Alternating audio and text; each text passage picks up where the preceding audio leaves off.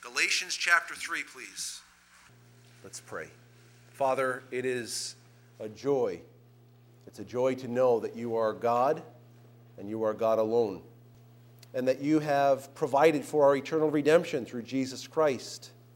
We ask that you'd help us this morning, that we would revel in the gospel.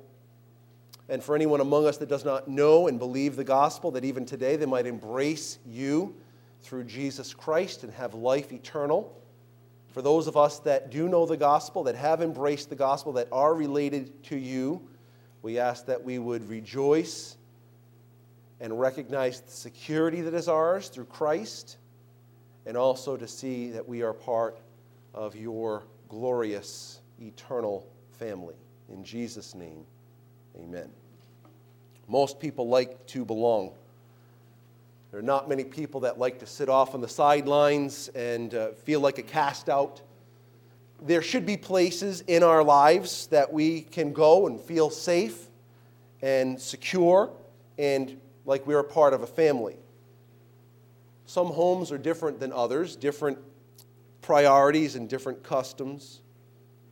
But in many homes, and should be all, but in many homes, there is a desire to make our home a peaceful, safe, desirable environment.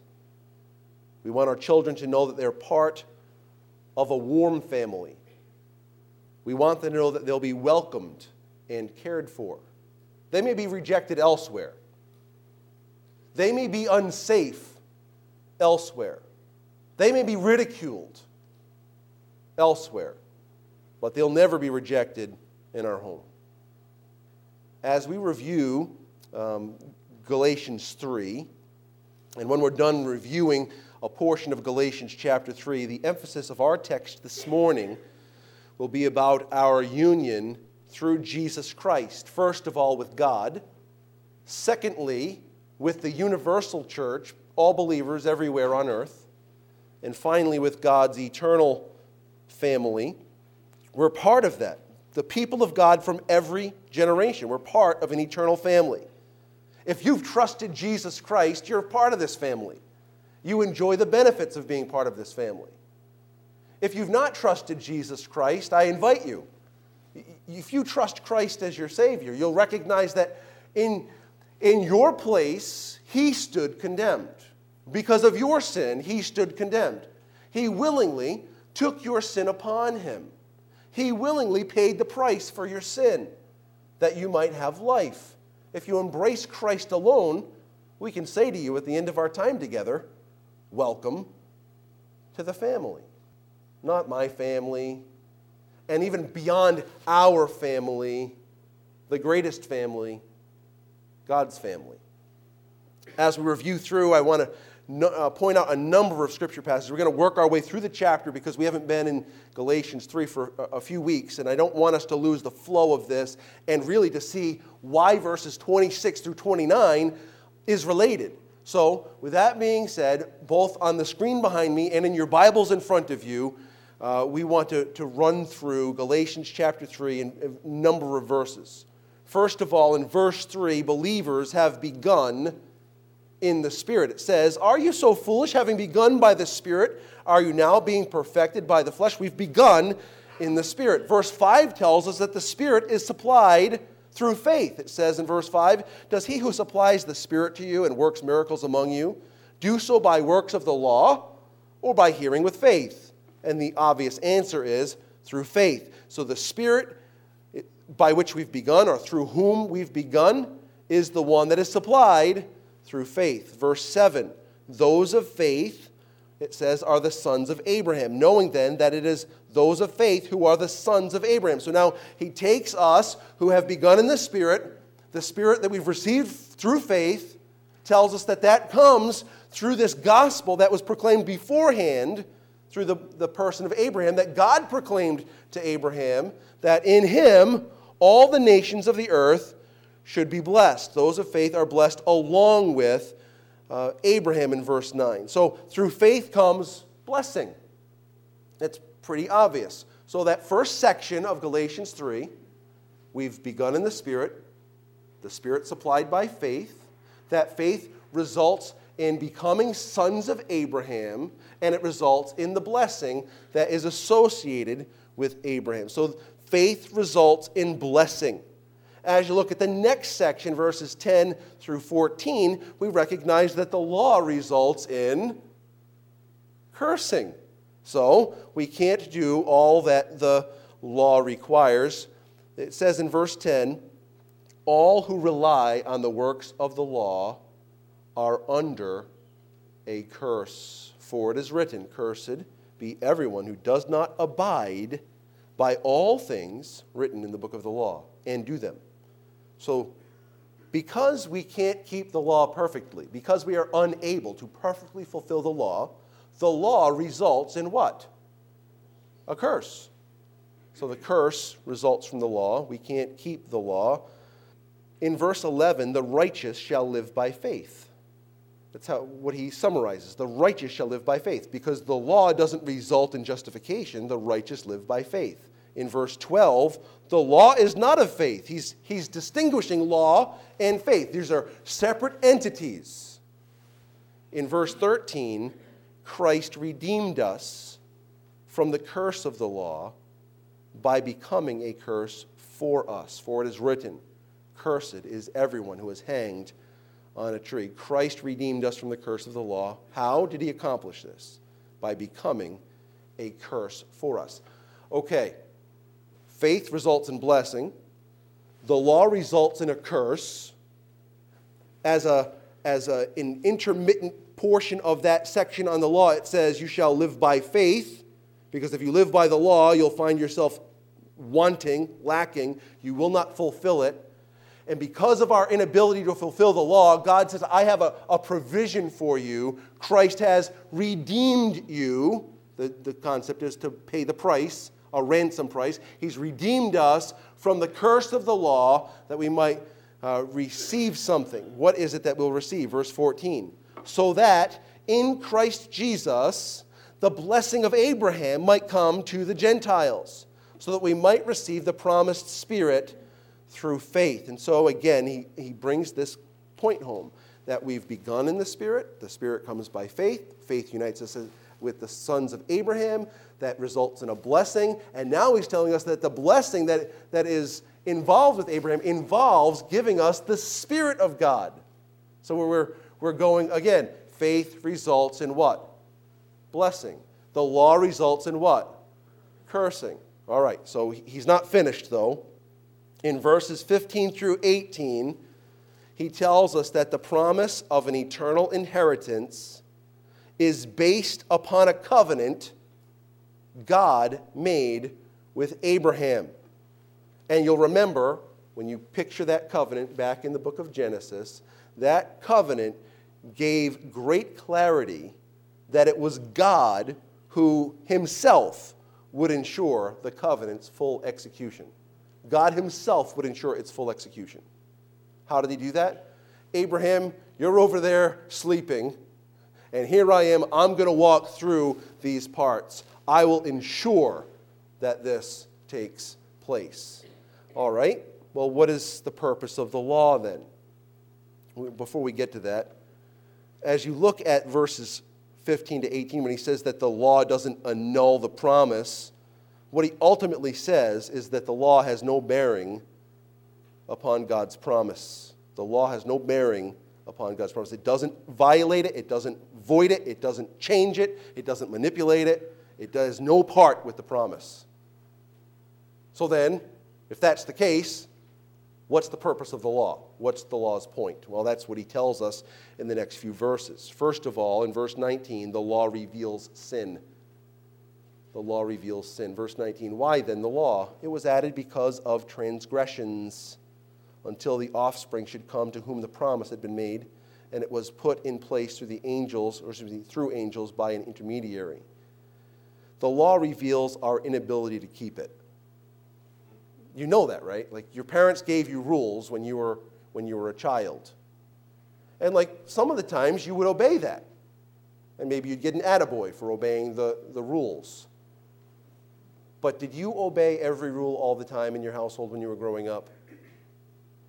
Don't lie. don't, lie. You did not obey every rule all the time when you were growing up. It reveals something. It brings forth to the surface, it brings forth our sinfulness, it shows our inability. According to Romans chapter 5, the law actually multiplied our sinfulness. Look what it says in Romans 5:20. It's on the screen behind me. Now the law came in to increase the trespass. That's an interesting statement, isn't it? The reality is, the law came forth so that we would not ignorantly think that we were okay. If our standard of the law is weak, we might think ourselves to be fine. In fact, that's exactly what was going on if you remember Paul's testimony in Philippians chapter 3. Now, you know that the Pharisees are very fastidious about the law, but not fastidious enough. Because according to the Pharisees, Paul's testimony as a human being was that he was blameless concerning the law. You know what that means? We've taken the law and broken it down into component parts and said, well, if you're like this and this and this, you're okay. If you do this, that, and the other thing, you're not okay. You'll remember that Jesus had a rich young ruler come to him one time. You remember? What must I do to obtain eternal life? Well, love the Lord your God. Well, I do all that. Keep the commandments. Ah, oh, you have got all that down. Ah, ah, I see you have much. Since you love your neighbor as yourself, go and sell all you have and give it to the poor. Now, wait a second. Isn't that the full outworking of that law? See, one of our problems is we, we diminish the strength of the law. Well, the Bible uphill, upholds and magnifies the strength of the law and shows us our absolute inability to keep it. And with that, it, it brings forth guilt and condemnation. The law brought the awareness of our guilt. Verse 22. We're in Galatians 3. Look at verse 22. But the scripture imprisoned everything under sin. That's a strong statement, isn't it? First of all, the fact that it's imprisoned, locked up, everything, meaning everyone, under sin. No one is exempt. All have sinned and fall short of the glory of God. And so the law brings this to pass. It brings the reality that we are guilty and thus we are condemned. In verse 23, the law held us captive, it imprisoned us. It says, Now, before faith came, we were held captive under the law, imprisoned. So we're, we're seeing the bondage that the law produces. Verse 24, the law was a guardian. A guardian. Verse 24. So then, the law was our guardian. What does that mean? It has the idea of, a, of, of someone who was brought in to train us, not our parents, someone that's being cared for or provided for to train us so that when we become full sons, when we become come of age, we know how a Clark acts. We know how so and so acts. This family name, whatever that family name is, when you come to full age, this is how you act. You follow these principles. This is your guiding light. That's what the law did, is it gave us a guide to say, this when, when you are fully engaged and you demonstrate truthfulness rightly, it looks like this. That's what the law did. It shows us what righteousness is like. The law is not bad. The law is not evil. The law is good. All right, with that whole section, with that revelation of our sin and our inability, and we have this sense of guilt and an expectation of condemnation. So we thus look for what? Who will deliver me from this bondage of death? Isn't that what Paul said in Romans chapter 6? Who will deliver me, or chapter 7? Who will deliver me from this bondage of death? So we're looking for deliverance. Through these verses, the same ones that are talking about what law did to imprison us, captivate us, to condemn us, to reveal our inability, through these same verses, though, uh, speaking about the law's role, we have a constant refrain of hope grace, and gospel. Look at these texts in verse 19. Until the offspring should come to whom the promise had been made. Verse 22. So that the promise by faith in Jesus Christ might be given to those who believe. Verse 23. Imprisoned until the coming faith would be revealed. Verse 24 The law was our guardian until Christ came in order that we might be justified by faith. Verse 25 the realization of our faith has come. We are no longer under a guardian, it says, but now that faith has come, it's been revealed. The faith, the, the one of whom our faith reveals, Jesus Christ has come.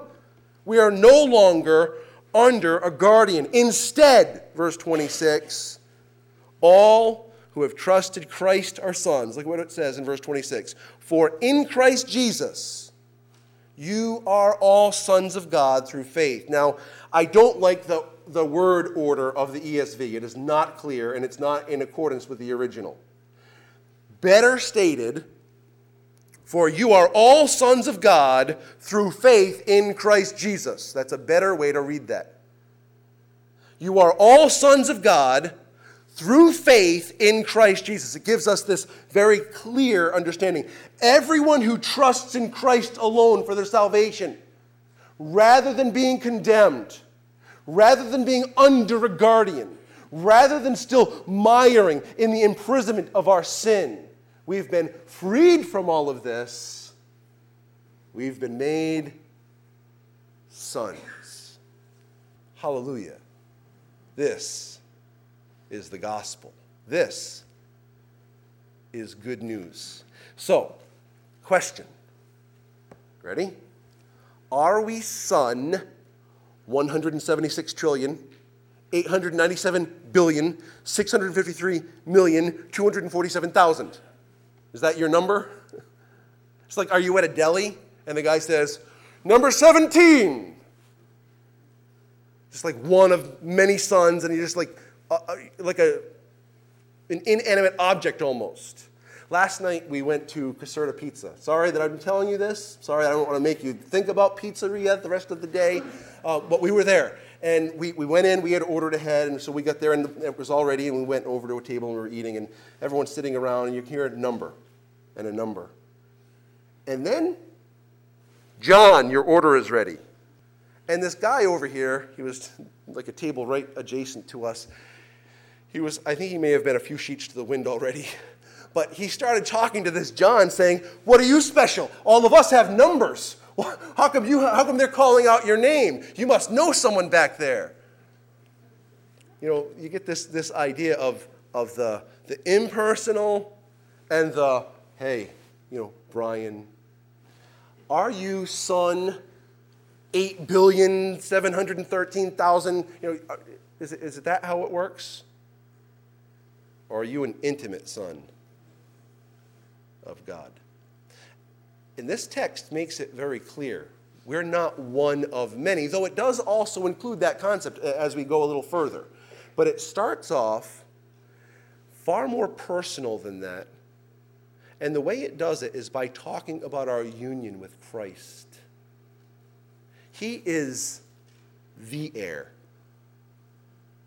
He's the one to whom the promises were made. And because I'm in him, I also am an heir. I also am a son. And I am a very specific son. I have been grafted into Christ. Not impersonal, very personal. As we look at this, it's an important concept. He talks about something that can be very well misunderstood in verse 27 For as many of you as were baptized into Christ have put on Christ. Many will interpret this as water baptism. Let me ask you a question Have you met anyone that has publicly done one of these baptism things and like then they renounced Christ? Have you have you seen of that? You have. Maybe someone's been baptized as a child. They, they were sprinkled or or um, whatever the, the other, other ways that they go about it. And then they, they, later, they later renounce Christ. This text does not talk about water baptism, and many interpret it as if it were water baptism. There are two types of baptisms that the scripture talks about, at least two. There's water baptism, and there's spirit baptism. What does it mean to be baptized into Christ in verse 27? The term baptizo is the Greek term, it means to immerse. In, uh, take a look at Matthew chapter 3 for a moment. Matthew chapter 3. We're going to look at a number of verses of Scripture. We're not going to come back to Galatians for a little while. Matthew chapter 3. The term baptizo can refer to water baptism. It can also refer to spirit baptism. Here in Matthew chapter 3, John the Baptist refers to baptism both ways. In Matthew chapter 3, beginning in verse 11, actually, we're just going to read verse 11. We're cutting right into the context. John the Baptist says, I baptize you with water based upon your repentance. For he who is coming after me is mightier than I, whose sandals I am not worthy to carry. He will baptize you with the Holy Spirit and with fire. He'll baptize you with the Holy Spirit. So we have at least two baptisms here. He also talks about this baptism of fire. That's really a reference to judgment. But the, the two concepts of baptism that are, that are prominent in our New Testament Bibles is water baptism, which is an outward display of an inward reality. We take people in, into the, you know, underneath this floor, there's a baptismal tank, and we fill it with water. We try to make it warm and we try to make it clear. Uh, sometimes it's not warm and sometimes it's not clear. It doesn't matter what color the water is, and it doesn't matter whether it's warm or cold.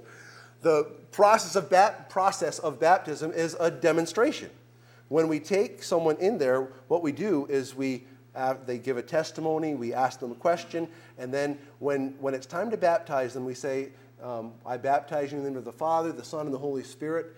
And I'll often make the statement, buried with him in baptism, raised in newness of life, because there's a picture that's going forth with water baptism. And that picture is because I'm in Christ, I was with him in his death. And because I'm in Christ, I'm with him in his resurrection. It's, a, it's an external symbol to show forth what has happened inwardly. Water baptism shows that. Spirit baptism is something different. And I want for us to see a, a couple of texts of Scripture, three texts actually, about spirit baptism that will help us to understand it a bit more. 1 Corinthians chapter 12. 1 Corinthians chapter 12 while there's confusion about applying certain texts to water baptism that are about spirit baptism, additionally, there are churches that misunderstand what spirit baptism is. We need to understand these concepts. The Bible tells us what these things are about. What happens when someone is baptized by the Holy Spirit?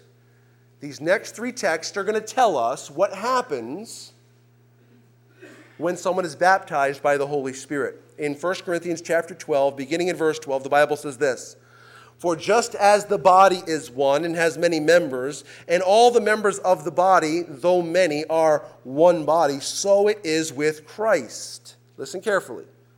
For in or by one Spirit, we were all baptized into one body Jews or Greeks, slaves or free and all were made to drink of one spirit. He's talking about spirit baptism and what the Spirit is doing. When, when a person comes to know Christ as their Savior, lots of things take place. Their sins are removed forever, Jesus' righteousness is added forever. That person is then um, indwelled and sealed by the Holy Spirit. But something else takes place. God takes that person and places them into Christ, into the body of Christ. There, we become one with Christ from then on and forevermore. We are united together with Him forever. Spirit baptism takes us from being Rob or Joe or Larry or Sarah or Mary, and it takes us and it places us into Christ. I have this intimate, eternal union with Jesus Christ. The Spirit places me into Christ. Follow a little further, please, at Romans chapter 6. One of the things that 1 Corinthians 12 also tells us when we are placed into that body by the Spirit, when we're, when we're spirit baptized, we are placed amongst a body of believers with a rich variety. In Romans chapter 6, we see this text of Scripture that's letting us know why we are united with other believers. Okay, okay, why is spirit baptism uniting us with other believers? Okay, in, in Romans chapter 6, beginning in verse 1, the Bible says this For what shall we say then? Are we to continue in sin that grace may abound? By no means. How can we who died to sin still live in it? Do you not know that all of us who have been baptized into Christ Jesus were baptized into his death? We were buried therefore, with him by baptism into death, in order that, just as Christ was raised from the dead by the glory of the Father, we too might walk in newness of life. For if we have been united with him in his death, in a death like his, we shall certainly be united with him in a resurrection like his. We know that our old self was crucified with him in order that the body of sin might be brought to nothing so that we would no longer be enslaved to sin. So there's a lot going on in this text. The side note is, and it's an important note, when we're baptized by the Spirit and the old man is crucified with Christ, we are no longer in bondage to sin.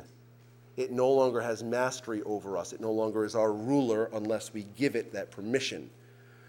But this text also tells us that when we were baptized by the Spirit into Christ, we're united to Christ. So let's take this, this very simple concept. If I'm in Christ and you are in Christ, are we now related? He's taken us from two distinct people, and now we're related into this one union, this one person. Two people united in Christ, and now we're part of this larger body. Spirit baptism takes us from our own little world and our own little sphere and places us into Christ, which unites us with other believers. Okay, let's go a little bit further. Colossians chapter 2, please.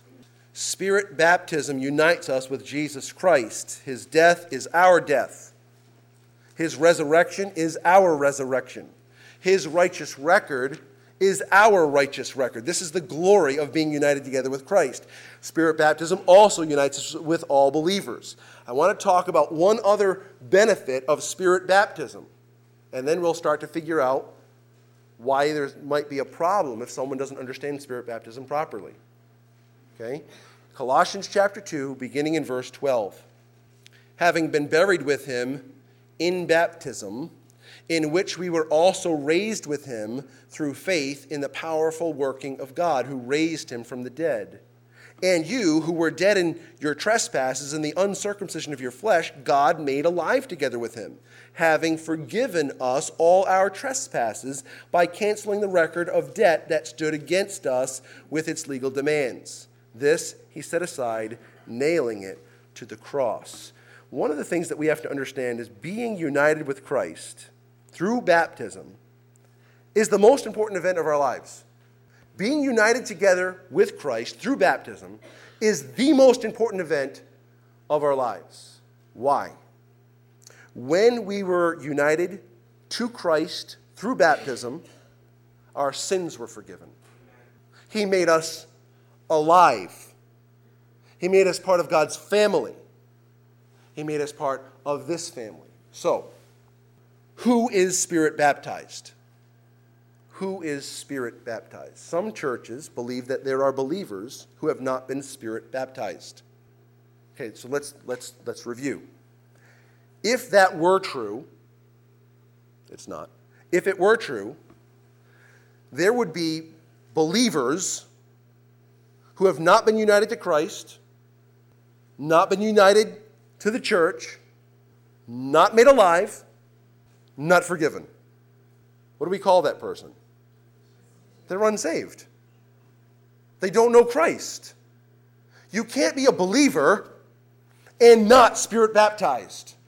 Because spirit baptism takes us from Rob in my flesh, and I will stand uh, before God and give account to myself, uh, to God, of my acts, to something entirely different. When I'm united together with Christ and I stand before God, I will stand there not based upon Rob's righteousness, which would result in eternal hell. I'll stand there robed in the righteousness of Christ. He's made me alive. the record of my debt has been canceled. Why? Because I've been placed in Christ. Listen, you can't say you're a believer and not have that union with Christ. Can't. It's, it, it's, not, it's not biblical, it, it's unbiblical. So, with that being said, as we look back and apply this back into our text in Galatians 3, take a look back there. Galatians chapter 3, in verse 27. We're going we're going to stop there for just a moment. We're going to hold our place there. We're going to bounce off to one other text of Scripture. We are almost done. Fear not. Galatians 3 27. Listen carefully. For as many as, or as many of you as, were baptized into Christ, everyone who's been baptized into Christ, what does it say next? Have put on Christ. Not putting on Christ means to stand in our own righteousness, and that is a frightening thought. To put on Christ, I must be baptized in the Spirit. If I've been baptized in the Spirit, I have put on Christ from, a, from a, an eternal perspective, from a standing with God. I am right with God right now because I've put on Christ. How do I know? Because I've trusted Christ. And when you, through faith, put when you through faith trust Christ, God says He makes you your, His son, no longer under a guardian. And because I'm a son, I know the reason that I'm a son is because I've been baptized, united with Christ. Okay, with that being said, one more text and, head, and then we'll come back here. Romans chapter 8. Romans chapter 8, verses 9 through 11. You, however, are not in the flesh, but in the Spirit, if in fact the Spirit of God dwells in you. Listen carefully. Anyone who does not have the Spirit of Christ does not belong to him. But if Christ is in you, although the body is dead because of sin, the Spirit is life because of righteousness. If the Spirit of Him who raised Jesus from the dead dwells in you, He who raised Christ Jesus from the dead will also give life to your mortal bodies through His Spirit who dwells in you. And so, again, we have this, this concept that because we've been united together with Christ, we have the Spirit in us. It comes, how does the Spirit come in Galatians chapter 3? Through faith. How did we begin? Through faith. What does faith result in? Blessing. Faith results in a blessing, and very specifically in verse 14, the result of the, that blessing is the Spirit dwelling in us. He unites us together as sons. We're sons of Abraham in verse 8. And now in verse 26, we're sons of God. Look again in verse 26, back in Galatians 3. I told you we were going to go right back. Verse 26 tells us how we are united to God, how we are united to God. It says in verse 26, For in Christ Jesus you are all sons of God. How does that take place? Through faith in Christ Jesus. So faith in Christ Jesus makes us sons. Verse 27 tells us why we are united together, together with God. We've been united together with Christ who is the offspring to whom the promise was made. You can look back at verses 16 and 19 to, to confirm that. We've been united together with Christ, who is the one to whom the promises were made. Verse 27 For as many.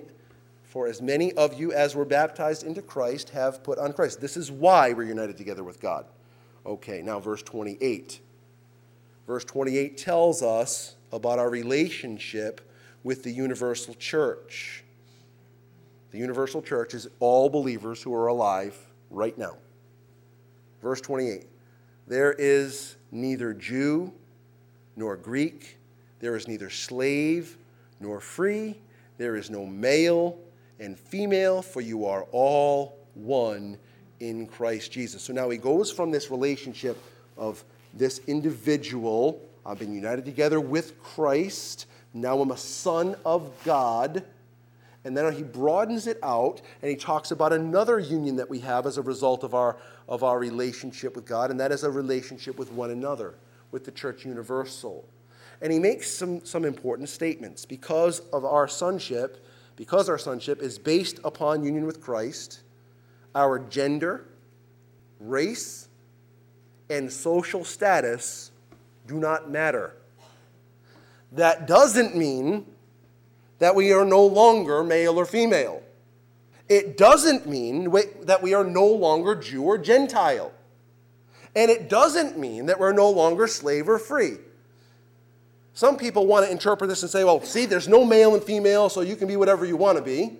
Like they try to take this text and then they, they try to incorporate that. And then they also say, well, there's no gender roles because there's no male and female. That's not what this text is saying. If you want to, to understand it, remember that when, when Paul talked about a slave, a slave, if you've been born as a slave, if, if you come to Christ as a slave, continue to, to do what you need to do. If God sets you free, you're God's freedman. That's great, wonderful. But whatever relationship you come to Christ in is the relationship you stay in.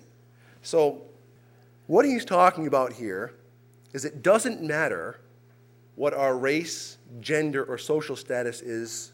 Through faith in Christ, we are sons. Through faith in Christ, we are sons. We are family. You know, there's a lot, you know, you know, there's a lot of social unrest.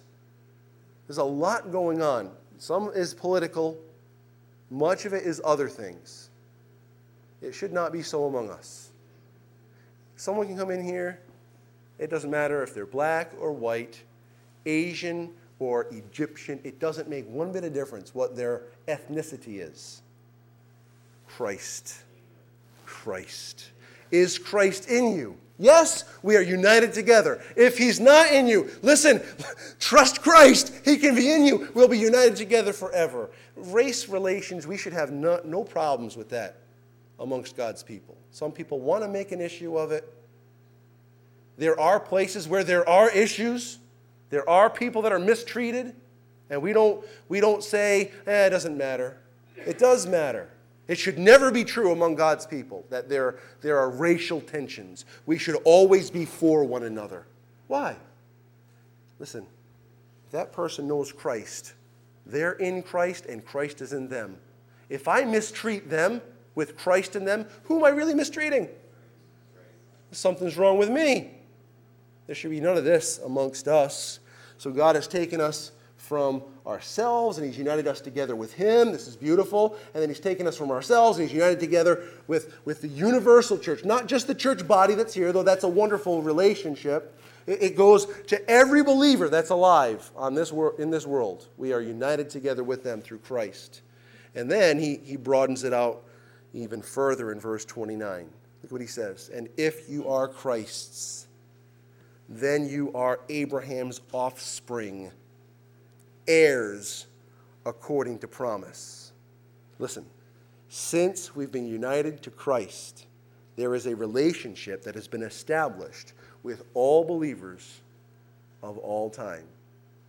This is one of the great things about studying the scriptures from Genesis to Revelation is to recognize that this, this we're related to this in Genesis and Exodus and Leviticus and Numbers and Deuteronomy and Joshua and Judges and Ruth, 1st and 2nd Samuel, etc. You go right through all of these texts of Scripture and you can see that God is saving a people for himself. That's what God does. He's still doing it today. And when we come to faith in Christ, we're united together with these people of all generations. There's only one way that entrance is allowed into God's kingdom. Believers before the cross are accepted because God credits Jesus' righteousness to them. Believers after the cross are accepted because God credits Jesus' righteousness to them. Listen to the words of two commentators. First of all, James Montgomery Boice. He writes This last section of the chapter has been filled with references to Jesus Christ. He is mentioned six times and the point of each reference is that Christians receive all that is of value spiritually by virtue of their attachment to Him. Everything we receive that is of spiritual value and virtue is because of our relationship and our attachment to Jesus. John Stott wrote, There is a three dimensional attachment which we gain when we are in Christ in height, breadth, and length. It is an attachment to God, who is a God above us. Next, it is an attachment in breadth, since in Christ we are united to all believers throughout the world. Thirdly, it is an attachment in length as we join the long, long line of believers throughout the course of time. Through Jesus Christ, we have been connected to the family of God. The question is have you trusted Christ? Have you trusted Christ? If you've come to understand and believe that Jesus paid the full price of your sin and that he provides you with perfect righteousness to stand before a holy and a just God, you've been made a son. Welcome to the family. If, on the other hand, you don't know, what if you were to die today? What then? If you're not sure of your relationship with Jesus Christ, if you're not sure about your eternal standing and whether your sins have been forever removed and Jesus' righteousness fully attributed to you, and you will stand before God with great confidence, you can know today. You can know. Jesus, his payment was full. His payment was full. If you trust Christ, all your sin is removed all of his righteousness is added to your account. It's called justification. It comes through faith in Christ. And Galatians chapter 3 is all about faith in Christ from beginning to end. He talks about lots and lots of things throughout the course of Genesis, uh, Galatians chapter 3. But the, the reality is, we've begun in the Spirit. The reason that we have the Spirit is through faith in Christ. We become sons of God through faith in Jesus Christ. It will rightly relate us to God, it will rightly relate us to one another, and it will relate us to all believers of all time.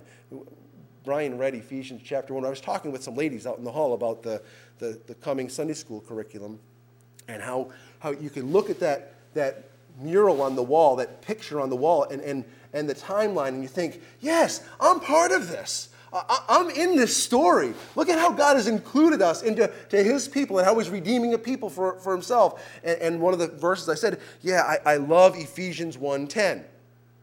And then Brian had us read it this morning. It says that at, at the end of all things, in the fullness of time, God will join together in one all things in Christ.